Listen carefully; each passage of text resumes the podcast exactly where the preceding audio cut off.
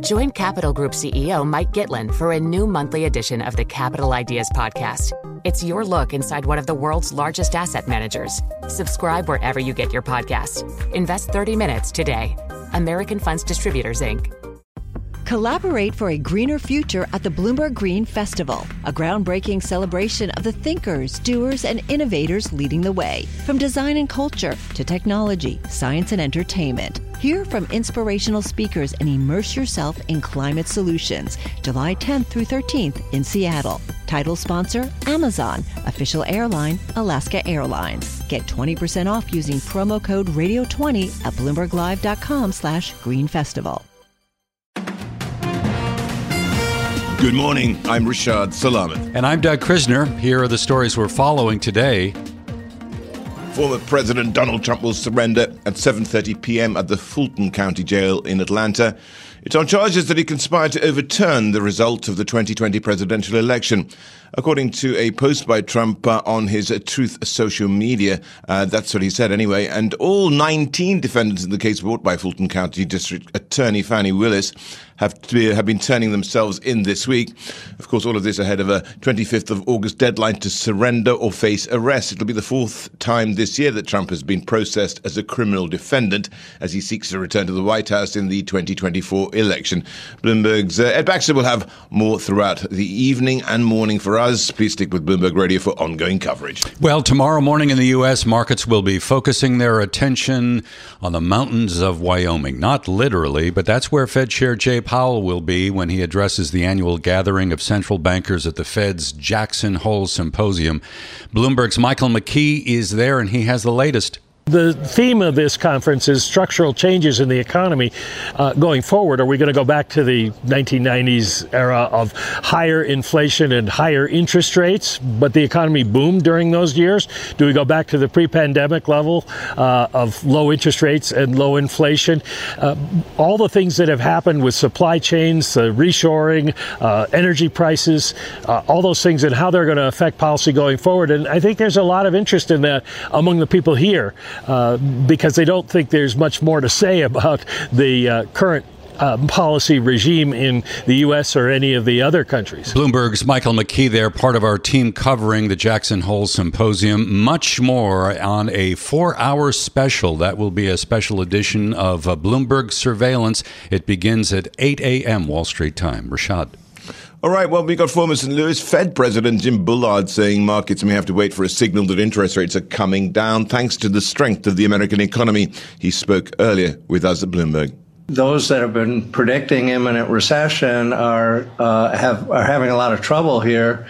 Uh, it doesn't seem to be happening, and it, this uh, reacceleration could put upward pressure on inflation, stem the disinflation that we're seeing, and uh, instead uh, delay plans for the Fed to uh, uh change policy.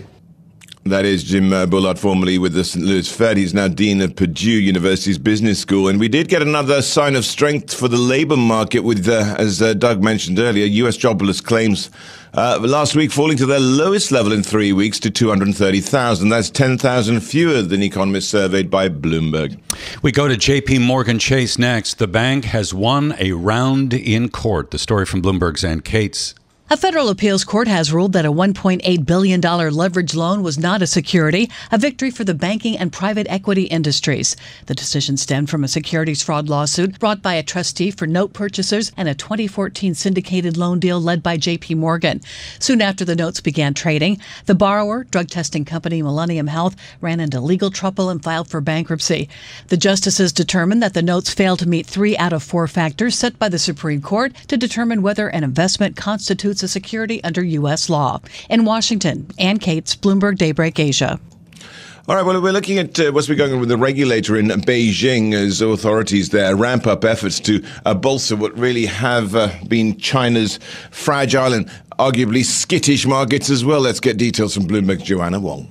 China's Securities Regulatory Commission said it held a seminar on Thursday with executives of the country's pension fund and some large-scale banks and insurers. And they vowed to help stabilize the stock market and boost economic development. The CSRC urged executives at the longer-term funds to boost equity investments and pledged to establish a long-term evaluation system over three years. China has taken a series of other steps recently to support its markets. This includes requesting state-owned banks to escalate intervention to support the yuan and slashing handling fees in stock transactions. And this comes as overseas funds have been fleeing the mainland market. China's equity benchmark is among the worst global performers this month. In Hong Kong, I'm Joanne Wong, Bloomberg Daybreak Asia. And staying with China, it appears consumer sentiment improved in the month of August. That would snap several months of decline. Even so, data from two surveys indicates it still remains weak compared to even earlier in the year. Now, economists want to see if this trend continues since consumption has slowed in recent months. That because of waning confidence. We've been talking about that along with the slump in the housing market. A bi monthly survey from Bank of America indicates the share of Chinese consumers planning to spend more over the next six months and those intending to trade up to more expensive brands increased in August compared with the month of June. And at the same time, a measure of Chinese consumers' sentiment from the U.S. firm Morning Consult also improved in the month of August, although, to be fair, it fell short of that peak from back in 2021. We'll take a look at global news next. Donald Trump is planning to surrender in Georgia within the next two hours. Let's get to Ed Baxter in the Bloomberg Newsroom in San Francisco. Eddie. Yeah, that's exactly right, Doug. His plane scheduled to land at 6:45 Wall Street time, and has posted that he will turn himself in at 7:30. Uh, Bloomberg's Kaylee Lyons says uh, this one has a couple of differences from the others, notably a mugshot. Kailey says that DA Fani Willis has asked for a trial date, suggesting that this should go to trial on October 23rd of this year, just about three months from now. That is a very expedited timeline. The legal experts we have talked to since these charges initially were brought give, say, given the size and scope, the sheer number of defendants, they expect this could even take beyond the 2024 November election. So that timeline may not be ultra realistic. And the House Republicans are probing her, Fani Willis, as she prosecutes Trump. The Judiciary Committee statement says the prosecution implicates substantial federal interest and concerns about motivation. And Trump Chief of Staff Mark Meadows, by the way, turned himself in earlier in the day, bond set at $100,000. The U.S. at this point is saying that it definitely believes Wagner Group leader Yevgeny Prigozhin was on board the plane that crashed in Russia. Pentagon spokesman Brigadier General Patrick Ryder here. Our initial assessment, uh, based on a variety of factors, is that he was likely killed but says the reports of surface to air missile bringing it down appear to be false. We don't have any information to indicate right now. Um, the press reporting uh, stating that there was some type of surface to air missile that took down the plane that we assess that information to be inaccurate and says uh, though this definitely weakens the wagner group for all intents and purposes uh, they have their combat effectiveness has been diminished Uh, and they are no longer a, a, significant factor when it comes to the the conflict inside Ukraine. A Russian President Vladimir Putin has praised Prigozhin for the work that he did in Ukraine and has sent his condolences. Nikki Haley is really honing in on her message about inflation, the one that she delivered last night at the GOP debate, and then again today on Bloomberg. Uh, Haley says it's all of government's task to solve. She floats the idea of raising retirement age even. Social Security is going to go bankrupt in 10 years. Medicare is going to go bankrupt in eight. So the way we deal with it is we don't touch anyone's retirement or anyone who's been promised in, but we go to people like my kids in their 20s when they're coming into the system system and we say the rules have changed. We change retirement age to reflect life expectancy. Instead of cost of living increases, we do it based on inflation. And Haley refused to be pinned down after questioning by Joe Matthew here on Bloomberg says the age needs to be studied. And China's unexpected decision to end COVID zero quickly in 2022 led to 1.9 million excess deaths in about two months. That is an estimate from a paper published in the journal JAMA Network Open. Global news powered by more than 2,700 journalists and analysts in over 120 countries. In San Francisco, I'm Ed Baxter, and this is Bloomberg. Join Capital Group CEO Mike Gitlin for a new monthly edition of the Capital Ideas Podcast. It's your look inside one of the world's largest asset managers. Subscribe wherever you get your podcast. Invest 30 minutes today. American Funds Distributors, Inc. Success is more than the final destination. It's a path you take one step at a time. It's discipline, it's teamwork, and it's the drive and passion inside of us that comes before all recognition. It's what Stifel's been doing for over 130 years. Quietly, yet strategically, Stifel's become one of the fastest growing wealth management and investment banking firms in the country. Our financial advisors go beyond traditional wealth management to provide clients with direct access to one of the industry's largest equity research franchises and a leading middle market investment bank because success is the drive it takes to keep climbing, the passion to keep investing, the best of each of us made better by the best in all of us. And that is where success meets success. Start your journey at stifel.com. That's S T I F E L.com. Stifel Nicolaus and Company Incorporated, member SIPC and NYSE. Let's get to our guest. Ryan Belanger is with us. He is managing principal, also the founder at Claro Advisors. He joins us from Boston. Ryan, thanks for being with us. We're waiting for the speech tomorrow from Fed Chair Jay Powell. What do you think we're going to hear? Yeah, nice to be with you. I, you know, I don't suspect we're going to hear any type of victory lap language. Um, you know, Chair Powell has been very, um, you know, structured with his words. He he knows the the, the power of which uh, what he says, and and I think he's going to be reserved. You know, I think he's going to he respects inflation, and I think that's really uh, paramount to ultimately being victorious. Um, you know, over inflation, and that's really the main difference between him and, and our leadership in the 1970s that really struggled to to get rid of inflation. And um, and we you know probably all remember uh, what was going on in that decade. And I don't think he wants to repeat that mistake. So my sense he's going to be cautious with his tone. Um, you know and and you know we have a lot of data coming out uh, that'll influence their their next policy meeting. So I think he really still needs to to toe the line here a little bit. Um, and my feeling is we will hear kind of more of the same. Um, you know, unsure about the next rate hike, but probably one more is my guess. Um, and we'll have to see what the data looks like. Uh, a hawkish uh, pause is how many people are putting it. Uh, Doug and I have been talking uh, about this as well, which is that uh, you know there's very little uh, ever said about China's economy, but uh, if there are references to the the slowdown there and perhaps the transmission, or should I say, the disinflationary impulses which are being transmitted, would that be seen as being dovish? I mean, it could be, but ultimately, the you know, I, I just think that the the labor market here is just which is way too tight. I mean, we're still adding jobs at what was the last reading, 188,000 or, or around that number.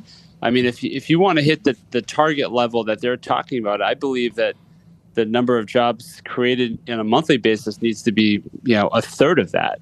And so I just I think that the the labor market's too tight uh, and the economy is just still doing too well. Uh, the consumers really held up here, and I think that's been the most surprising thing.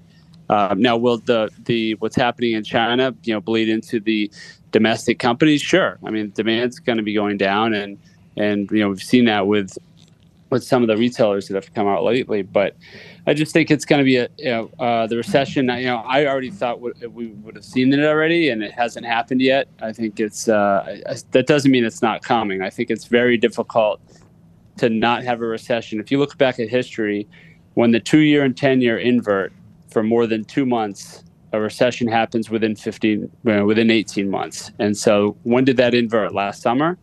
And so now we're talking about you know kind of any day now for this recession. I think you know now is when investors really want to be cautious about putting new capital into the stock market uh, because this is when really people could get you know could get themselves in trouble. Yeah, let's talk a little bit about the equity market, but I just want to point out as long as you're talking about yield curve inversion that mortgage rates now are at the highest level since May 2001.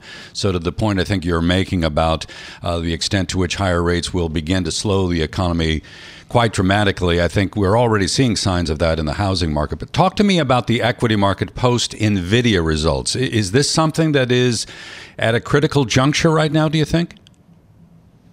No, I think it really is more of a um, it's more the same. It's the the the stronger getting stronger, and um, and everyone else is uh, idling by. I mean, you know, we've all seen the statistics that you know the top six or eight stocks are making up you know 95 percent of the performance of the index this year, and uh, and market cap is well over 70, 80 percent. Uh, that's just those are historic numbers. So Nvidia, you know, the, if you've owned Nvidia, you're having a great year.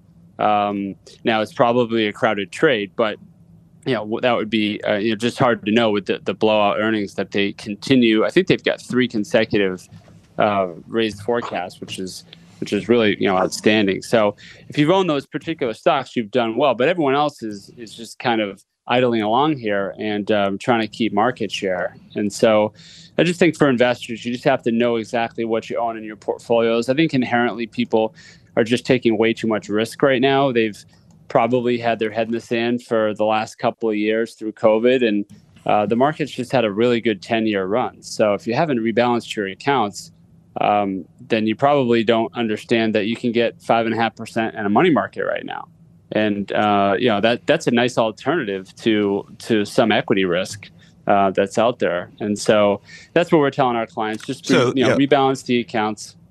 Absolutely right. So, you know, we're at a level perhaps and perhaps getting to even a more crucial uh, level here where that we see a, a, really, really a big outflow from equities into bonds because of security.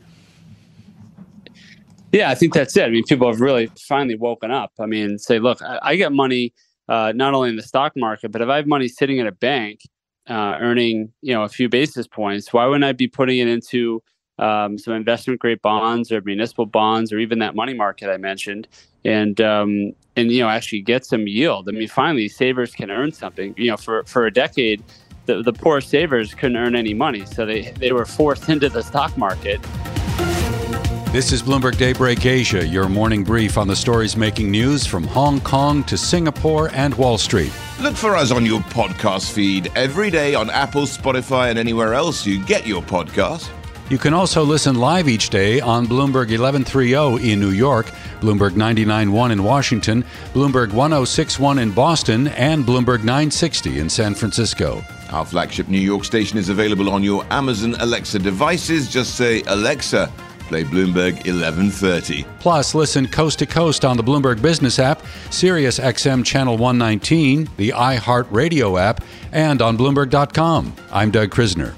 And I'm Rashad Salamat. Join us again tomorrow for all the news you need to start your day right here on Bloomberg Daybreak Asia.